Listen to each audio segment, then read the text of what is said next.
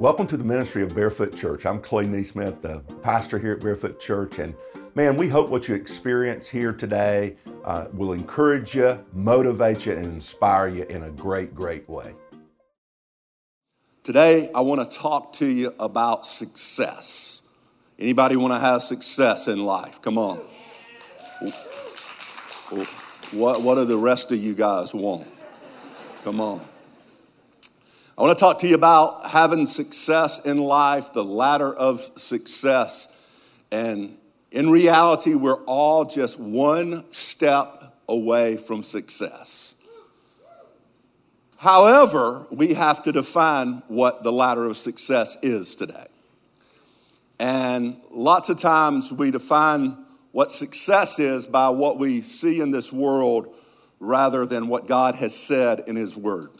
And today we're going to talk about having success in who God says that we are and being all He has created us to be. You know, lots of times we define success by hard work and determination, don't we? Anybody like to work hard? Come on. Oh, oh this is the retired crowd. Pandemic crowd, come on. No, hard work and determination. Lots of times we uh, want to define success by how hard we work and how determined we are, how, how high we can climb. And the interesting thing about that ladder of success is this here large ladder represents that. We tend to define success that way. What we do is lots of times we tend to knock people out of the way that get in our way on the way up that ladder, right? Or we tend to remove anything, any obstacle that gets in the way of us climbing that ladder. And some people are driven by the ladder of how high can I climb, that, that determination, that, that hard work. And when we're driven by that to, to get success, then what we do is oftentimes we destroy everything around us. We define success oftentimes by our educational level and how many degrees we have and how many letters are behind our, our name or in front of our name. And if that is the case, then lots of times we'll do whatever we can in order to get that education. Many times we define success by how large our bank account is, right? And if anything gets in our way, in the way of that bank account, we'll knock it off or we'll remove it out of the way. And in reality, the world we live in today says, hey, pull yourself up by your own bootstraps. Well, work hard, be determined, and you can get to the top. But God doesn't define success in our life that way. And today we're going to learn that we're all just one step away from success. Other times, people define success by popular opinion or what's popular or you know what, what, what is going on around them in culture. We tend to define the culture normatives as the way to success. In other words, I just want to get in the stream of what everybody else is doing. That's kind of what this middle ladder here represents this eight foot ladder, or, you know, oftentimes people have a common six foot ladder in their household. Anybody got a six foot ladder in their closet somewhere, in their garage, in their barn, their shed, their outhouse, whatever? And, and really, that ladder is the ladder that many of us are trying to climb. In other words, if it's popular, we grab hold of it, and that's going to be success. We tend to gravitate towards where everybody else is going and what everybody else is doing. We, we want to join the most popular party. We want to go to the most popular places. We want to surround ourselves with popular people. I remember in high school, I was what they called a, a, a senior favorite. Anybody know what that is in the room today? What that meant at my school was your class would vote on whether you were popular or not. And they had 10 senior favorites in our large class. I went to a large high school down in Georgia. Everybody strived to be popular and be a senior favorite. Well, I was one of those back in 1984. Come on, somebody. Class of 1984. I was a senior favorite. But what I discovered about all that striving and all that worrying and all that, you know, thing to gain that popularity, none of that matters right now. Because you don't care if I was a senior favorite or not. And I think back to those days of, of all the people I had to talk to in order to be a senior favorite. I didn't even really like talking to people. Uh, you know, or, you know, how I had to act in order to be that popular person. How I had to wear my hair a certain way, wear the right kind of blue jeans. You know what I'm talking about? Come on, somebody. Levi's back in that day. Had the Nike tennis shoes on with the blue stripe. Come on, Titus. You know what I'm talking about. Man, man, I'm telling you, everybody looked at you from the outside and decided if you were successful by the kind of tennis shoes you had on, the way you wore your hair, what, what level you were on the sports team. And, and, and really, some of us haven't changed our level of success in today's society because we continue to go down that path and we try to define success based on how popular we are, what, what kind of house we live in, what kind of car we drive, what, what course we swing the golf club on, right? That, that really determines whether I'm successful or not. And what I want to declare to you today no matter how hard you work or how determined you are, no matter how popular things are, that, that we're all just one step away from real success. The, the last ladder I have over here behind me today is the two step ladder out of my wife's closet. Anybody got one of those? The two step, you know what I'm talking about? It's, it's a little step stool. And some of us do. We, we, we define our life by the step stool. Like we're, we're just one step above somebody else. That, that's called comparison. And, and if I just am one step above you in my title, then, then that means that I'm really doing better. I'm more successful than you, right? Or if I am one step above you in what I have, then I'm being a little bit more successful. And, and here's how you can really tell if that defines who you are today. Because you're always reaching back. We do it in church all the time. And, and we're trying to help somebody get to the same step we are, become equal with us have the same thing we have, we, we begin to define everything by, by what we have in life or don't have in life. And so what we do is we say, hey, you know what? I just want to, I got a heart to get you to where I am. And so what I want to do is I want to help you out of that poverty to get, get to where I am. And, and we began to say, man, if I could ever just get you where you could, could buy your own groceries, then everything's to be all right. And, and so we began to define success by how many people we help get to the step we're on. However, we also begin to think about those who are more or less a little bit higher than us and, and we don't reach out to them at all because when we look at their life, what we begin to think is, we begin to think, well, they have more than I do, so they don't, they don't really need success. They're already successful. I mean, look at the job they have. Look at their family. It's amazing. Have you seen his bank account? Do you know what they do for a living? And, and man, you know, they're, they're already more successful. So, so our heart never reaches up. It always reaches back because we're trying to get everybody to, to, to, to be equal with us at the same level in our human life. And my friend, that is an enemy of success. It's called comparison. Where in reality, we're all just one step away.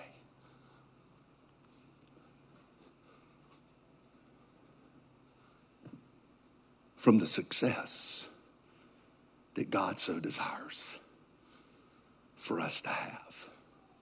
And we're going to talk about that step today. Because every single one of these success ladders will destroy your life. And I need you to know the enemy of your soul comes to kill, steal, and destroy. But Jesus came to give you life and give it to you to the full.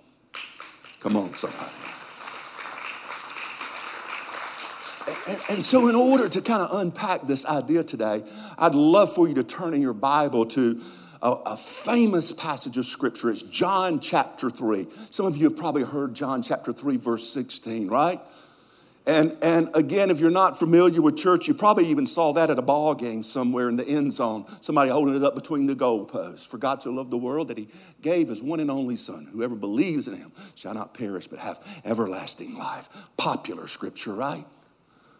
Today we're going to read that entire passage of scripture and we're going to learn some things about what Jesus was doing in this passage of scripture. He was trying to define how to have success how for all humanity to have success. And he encounters a man named Nicodemus. Let's look at the passage and see what it says. The Bible says this there was a man named Nicodemus, a Jewish religious leader who was a Pharisee. That's really important. Did you catch the introduction to how the Bible defines this man named Nicodemus? It, it, it defined him by his nationalism. It defined him by his position in that day's religious structure. And to be a Pharisee was to be successful. Lots of times people sit in churches and they think, man, a Pharisee was, was somebody who was basically just mean. No, no, no. It was a person who was determined. It was a person who worked hard. It was a person who did their very best at everything they do, could do in order to become the greatest. And I needed to find to you today being a Pharisee was not a bad thing. And the Bible says that this man is defined by the people he belonged to, his nationality. Also, it's defining him by his position, popularity. And it's defining him by, by basically what he was all about in life. And can I tell you what he was all about in life? It was to make everybody Jewish. Because he believed being Jewish What's the way to find success? I wonder if you are trying to make everybody be a Christian because you think being a Christian or making everybody be a Christian would make them successful. I got to declare to you today we don't make anybody become a Christian all we can do is take one step. We're going to talk about that step today. And when we take that step, it opens our eyes to amazing things and helps those around us begin to take the same step. But the Bible says his name is Nicodemus. He's a Pharisee. He's a Jewish man. And after dark one evening, he came to speak with Jesus. Rabbi, teacher, he said, We know that God has sent you to teach us your miraculous signs and, uh, or evidence that God is with you. In other words, we've seen you do some miraculous things, and we believe you are a great teacher. And the God that we are trying to get to is with you because you open the eyes of the blind, you help the lame walk, and we believe, you know what, that God is with you. Jesus replied, I tell you the truth. And unless you are born again, you cannot see the kingdom of God. That's interesting. Because now Jesus moves into what we refer to in the church world as parable talk, analogy talk. he's using an analogy that hopefully Nicodemus can connect with. And he says, Hey, unless you're born again, you'll never see the kingdom of God. What do you mean? exclaimed Nicodemus. How can an old man go back into his mother's womb and be born again? In other words, he's taking it literal instead of as an analogy to discover how to have true success. And then Jesus goes on to say, I assure you, no one can enter the kingdom of God without being born of water and spirit. A theological debate that I won't unpack today.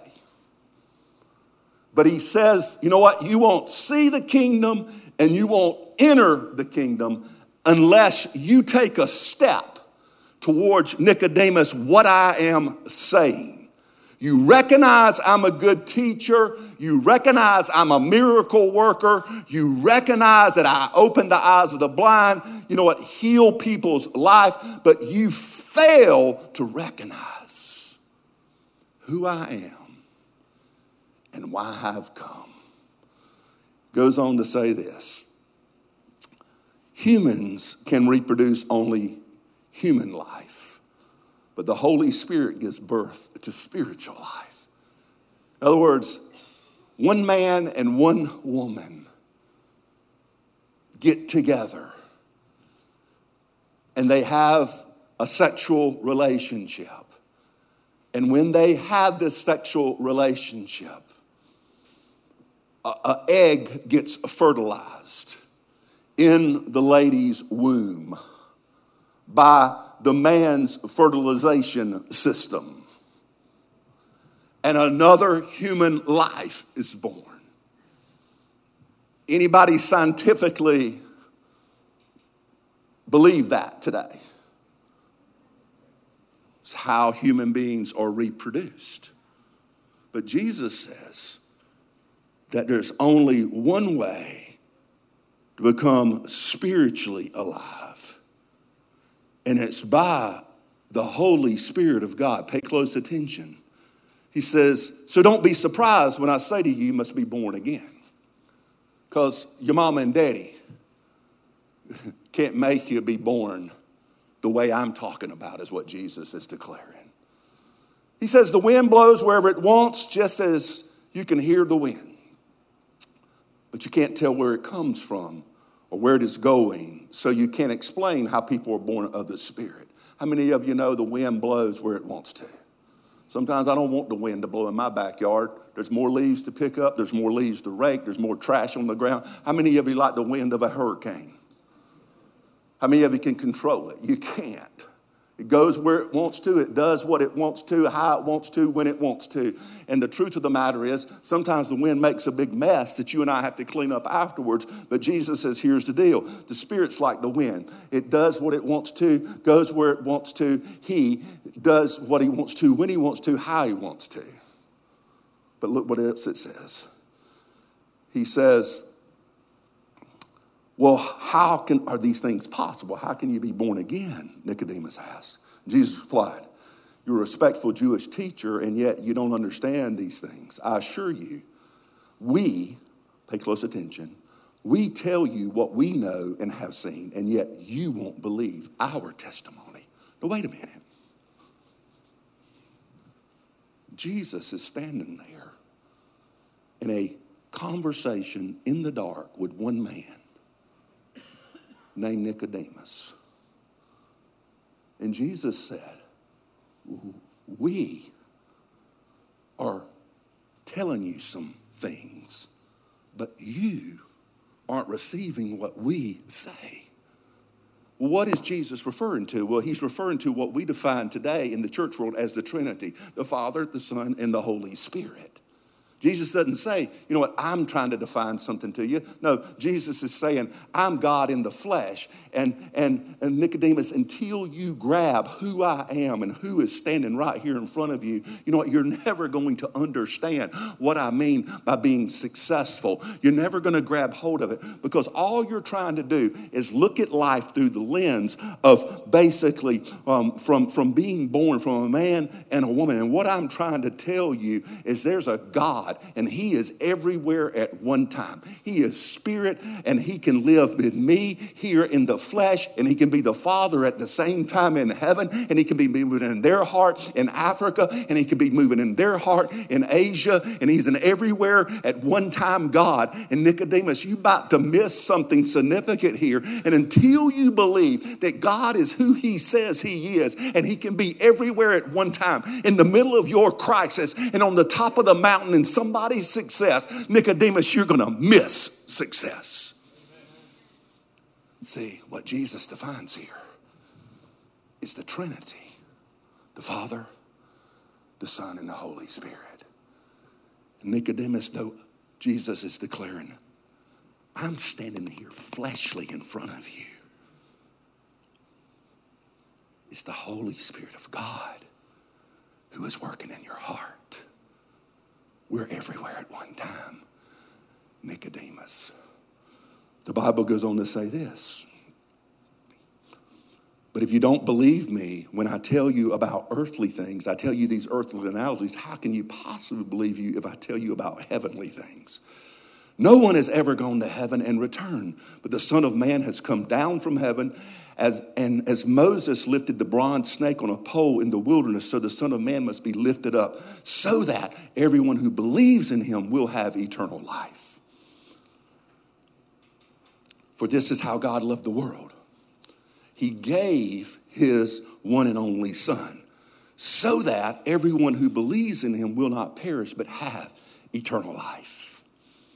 God sent his Son into the world not to judge the world, but to save the world through him. In other words, Jesus is defining who he is. There is no judgment against anyone who believes in him, but anyone who does not believe in him has already been judged for not believing in God's one and only Son. And the judgment is based on this fact, Jesus says. God's light came into the world, but people loved the darkness more than the light, for their actions were evil.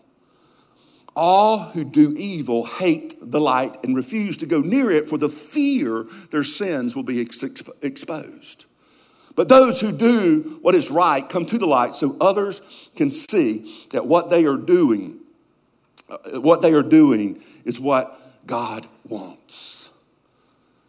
So basically, what Jesus reveals to Nicodemus in this passage is Nicodemus, you have been trying to climb the ladder of success with, you know what, with who you are and what you do.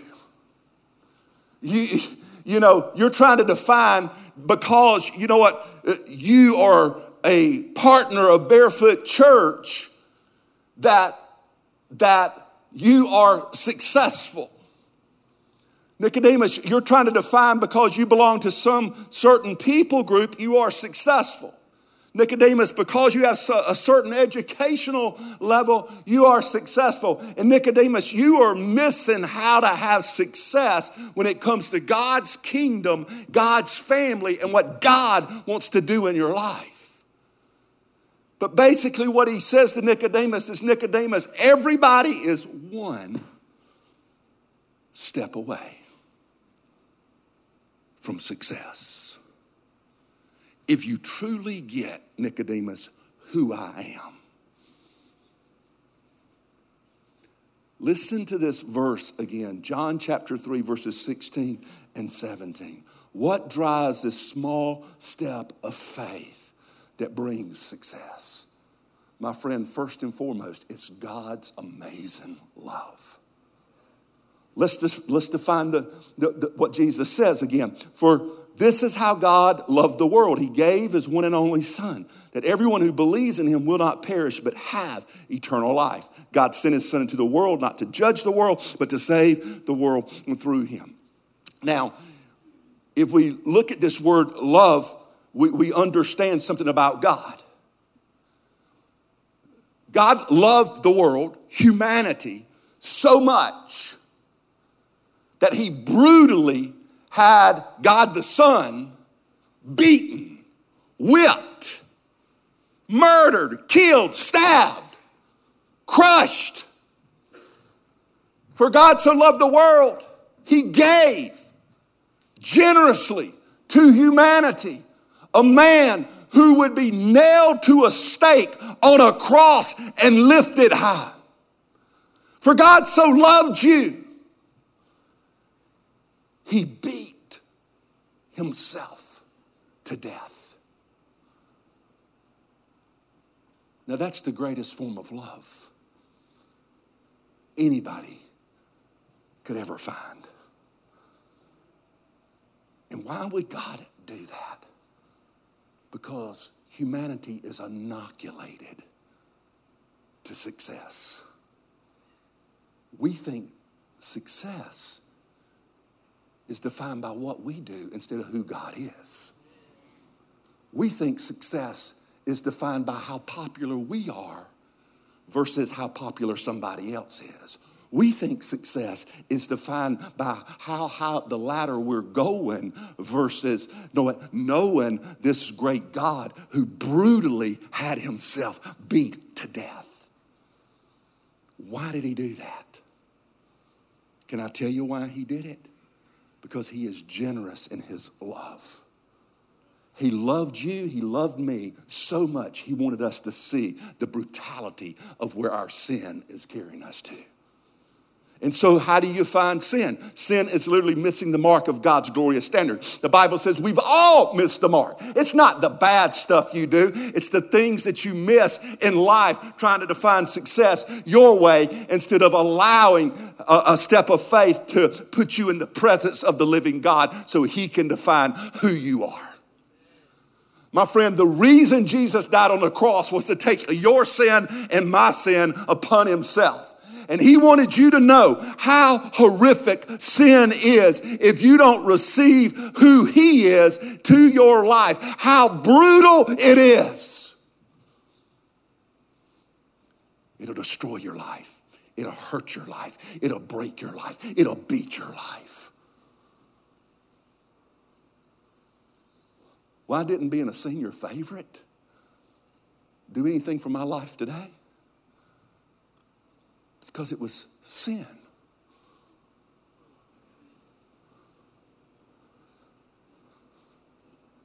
And I'm not defined by how popular I am.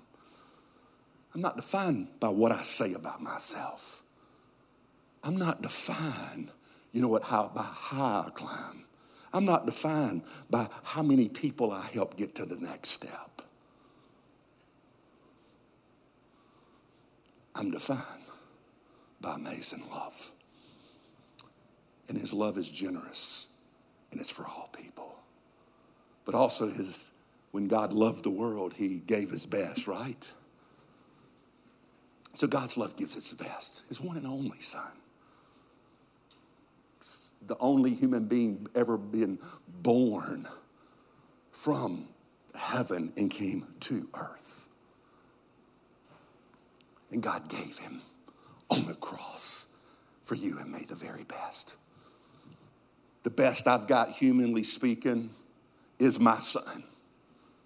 I cannot fathom giving my best. I got one son.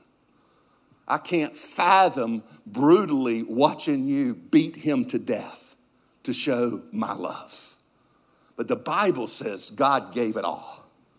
He gave his best. He was generous. Why did he do it? Why did he hang Jesus on a freaking stake? It's love. For you to know how bad it is to miss the mark of God's glorious standard. But also, his love is life altering. See, let, us look again. It says, Those who believe in him will not perish but have eternal life. How do you define eternal life?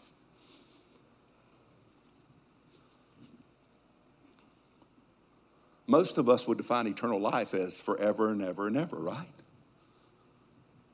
never stopping, never ending. And, and, and, you know what? That's part of the definition. But let me define this word eternal for you today. It means never ending, but it also means it's qualitative, it's, it's the quality of life. And, and can I tell you what Jesus is saying? Eternal life, forever, never, never, ever, never ending life is quality when you take that one step and believe in who I am. In other words, it brings quality right here, right now. It's not in the future somewhere. So, so, see, a lot of people are, are mistaken. They think eternal life means after, after they leave this earth and go go to a place called heaven. But eternal life, Jesus defines as it's quality life. It's right here, it's right now, it's understanding where real success comes from because I took one step of faith and believed in His amazing love that He gave for my sin on a cross. And because He was brutally beaten for me, and I see how horrific my sin is, I don't want a taste of that. And I put my faith in him. And the Bible says three days later, his power resurrected him from a grave. I don't know about you, but I want to have a quality life no matter what's going on around me, what people group comes against me, what breaks down around me, what popular party wins anything. I will have a quality life because my success isn't defined by these ladders. It's defined by one step. And you say, Well, I think I took that step. My friend, I want you to know you can know you took that step. And it's not just some words you utter out of your mouth and a prayer you say. It's life altering. Have you put your faith in this Jesus who was brutally beaten because he loved you too much to leave you where you are? Have you put your faith in the one who God's power lifted from the grave for you. For all humanity to see God's amazing love. You say, Well, I think I did because when I was seven years old, I prayed a prayer and I, I got baptized. You can know you have. Let, let me share with you a verse because there's evidence that this birth has taken place. See, physically, we can walk into a birthing room. And when that baby comes out, we can know that a birth has taken place. When that baby begins to suck air in and cry and laugh and smile, we can see it and know it has taken place. Well, listen. Not only when you take that step of faith and put your belief in God that He is who He says He is, does He forgive you of your sin. The Bible says that this everywhere at one time God comes and lives in you, and His Holy Spirit makes your spirit come alive. And the spiritual birth has just happened. And so I got to ask you are you alive? And you say, Well, I think I'm alive. Well, listen to what the scripture says. 2 Timothy chapter 1 verses 7 and 8. It says, "For God has not given us a spirit of fear and timidity." In other words, the Holy Spirit don't make my spirit become timid. It says, "But of power, love, and self-discipline." So the writer here goes on and tells young Timothy, he says, "So never be ashamed to tell others about our Lord." Now that's a fascinating passage of scripture. Because what that passage of scripture just told us is that whenever we become alive in Christ Jesus, because we put our faith in He is who He says He is, and we've been born again, as He spoke about in John chapter 3, that our spirit comes alive. And when your spirit comes alive, you don't look at these ladders and stay fearful or become timid. No, no, no. You begin to move forward with God's family in God's kingdom because now you have been birthed anew and you are alive. And whenever the enemy tries to define success is found in those things, you go back and you say, No, I took one step. I believe in Jesus. I know that Jesus has connected me to the eternal God. I know that the eternal God lives in me. And I don't fear what I see. I don't fear what is happening around me. I don't fear what is going on. And I don't mean like, like you fear somebody when somebody big like me comes and knocks on your door and says, I'm going to beat you up. No, no, no. I don't let any of that stuff right there make me who I am anymore. Because I know who I am in Christ Jesus by the power of the Holy Spirit. And I've been birthed anew.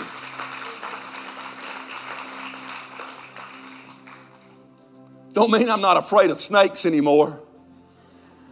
Snakes scare me to death. You know, they told me there was a snake in that back closet back there in the corner this week. I'm, I'm being serious. I'm like, say what? They say, oh, yeah, here's a black snake. It don't matter. I'm like, are you kidding me? You better get in that closet, find that snake, and kill that snake. Because unless you kill that snake, I'm going to go in there and grab a mop bucket or something. That snake's going to jump out, and either he's going to die or I'm going to die. see, see, that's not the kind of fear that he's defining here. He's saying, look, you don't, you don't let these things that the world tells you successful is successful anymore. You, you let me define how you're successful. And he goes on to say, the spirit you have now is one of power, of love, and a sound mind or self discipline. So let me ask you does that define who you are? When the enemy comes against you?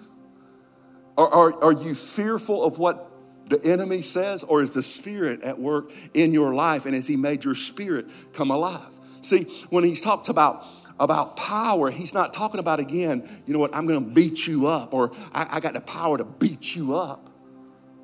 No, no, no. He's talking about what it, what it, what, you're, you're, let, me, let me put it this way your power comes from what your foundation is. Your power comes from what you're planted in. See, see, what, what is the foundational truth of your life? What are you building your life on? That's why Jesus told all of these analogies. It talks about, you know what, your life is like a house, and if it's built on solid rock, I'm the solid rock, Jesus basically says, you know what, you don't blow away. Or if it's not, it's to blow away when the winds come. Jesus says, I'm the cornerstone. I'm the one that everything aligns with, everything is built upon. Jesus says, Man, you know what? I'm like a rock. I'm like a, I'm like the alignment. I'm who you need to anchor your soul to, anchor your life in. I'm the one, man. Are you cemented? Are you planted in who I am? You know, the Bible says those who are planted in the house of the Lord will flourish. You have power. Or do you have preference? See, see, what preference is, is when something changes, you change too. What power is, is no, no, no. They changed the color of the seats. And here's the deal I'm not to go where I prefer to go. I'm to stay where God planted my butt in Christ Jesus to grow up and become who He's created me to be. We live in a world of preference. God says the Spirit of the living God will give you power. Power comes, my friend, when you plant yourself. Then he speaks of love. What kind of love is this? It's not loving based on what I get, it's loving based on who I know. In other words, I love out of, out of a heart for who first loved me. Jesus first loved me, so I love others. But we tend to define love a lot of times based on how many times I got patted on the fanny or how many times somebody told me sorry and all these kind of things. No, no, no, no. Listen, love is this it's unconditional. It doesn't give because of what you do, it gives because of who you are. That's a spirit that has come alive. Do you give for what you get or do you give because of who you are? And then lastly, he says he gives you a spirit of self discipline or a sound mind. I love this. So, what is having a sound mind? Well, if I want success, I got to have a sound mind. And, and, and, a sound mind can be defined this way I, I, can, I can be sound when I have a good value system. So, what is your value system? It, do you value the kingdom of God? Or do you set your own values? Because you operate out of what you value. And what you value will determine how you stay centered in who God says you are. Do you have kingdom values, values that come from above, or do you have earthly values? Because the soundness in your life will always carry you back to that one step that you took to begin with. That's what it means to have self discipline and a sound mind. In other words, because of my value system, I don't let the enemy carry my mind all over the world. Let me give you an example. We all struggle Every single one of us. Today, when I leave this platform, I have one of the biggest struggles in success than any other time of the whole entire week. And it usually happens on Sunday afternoon because I'm exhausted. I've been teaching the Word of God. You've been sitting there looking at me like a deer in headlights. And I'm, I'm basically saying, man, did, did I did I connect to anybody? Did I say something to make somebody mad? Did I say somebody to say something to make somebody glad? God, God, did I, did I do a good job? And, and what am I doing? I'm telling you, I go in a fog every single week. I've been doing this nearly 20 years, and it hasn't stopped yet since I've been preaching. And I go in this fog, and I can get in a deep, dark place. I can go bury my head in a pillow and beat myself down to nothing. You're like, that's kind of ridiculous. No, no, no. That's real life. But I've been doing this long enough to know it's coming. It's coming this afternoon. And if, here's how I keep it from coming this afternoon I get busy. My wife says, You know, you need to start going doing something with your life besides going home and resting and, and laying down. Because when you go lay down, you begin to get by yourself and you begin to think about all these crazy things, and then you go in this deep, dark place. The problem is, is if I go do something this afternoon and I, I keep myself busy, I don't go into that place until I lay down tonight. And then the problem is, if I don't lay down tonight and go in that place, I'll wake up tomorrow and I'll feel like crap all day long.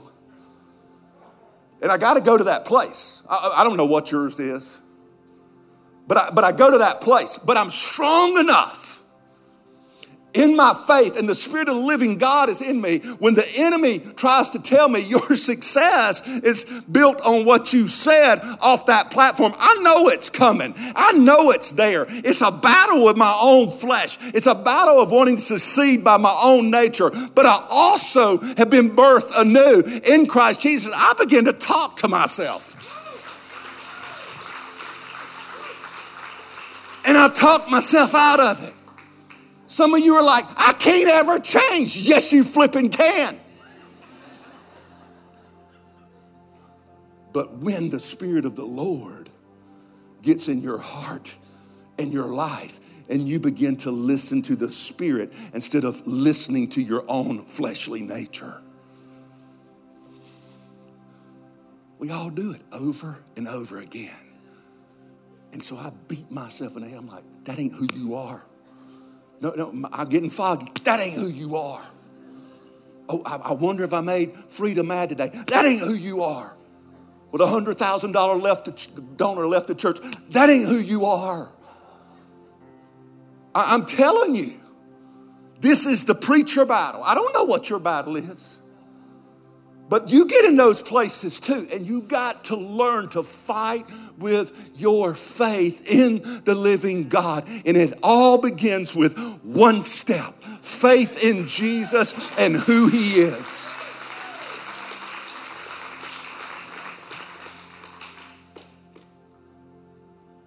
Have you taken that step?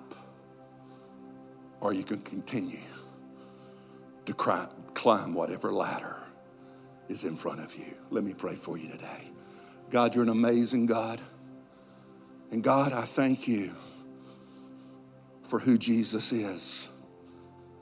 He's God in the flesh. He went through brutal sin so we could understand how horrific sin is and how much you love us and don't want us to experience where sin is carrying us to, which is eternal death. Jesus, you came to give us eternal life. You proved it through your resurrection. God, if there is one here today that don't have faith in the living God, God, I pray today they would take that step, that one step. And God, you would deposit your spirit in them and make their spirit come alive. My friend, I don't know who you are. But if you need to take that step today, the Bible says if you confess with your mouth and you believe in your heart that Jesus is who he says he is, my friend, in that moment, God will rescue you and put his spirit in you. Have you truly put your faith in Jesus? Have you taken that step? If not, maybe you want to say this God, I've been trying to climb the wrong ladder all my life by myself. Today I need you.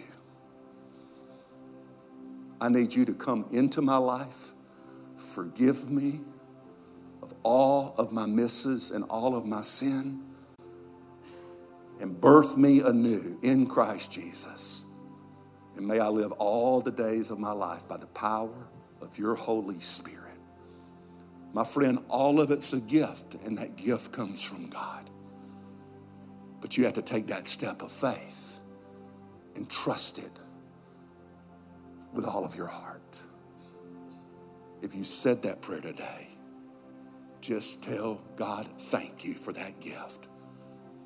And then begin to operate by His amazing power. In Jesus' name we pray. Amen. We hope you were encouraged, motivated, and inspired today by the message. And again, man, we believe in you. We believe great things for you. It's because of many people's faithful giving that uh, we're able to go out around the world. If you choose to invest in Barefoot Church, just go on over to barefootchurch.com. You can give there. But go out, live your purpose, and be inspired in a great, great way.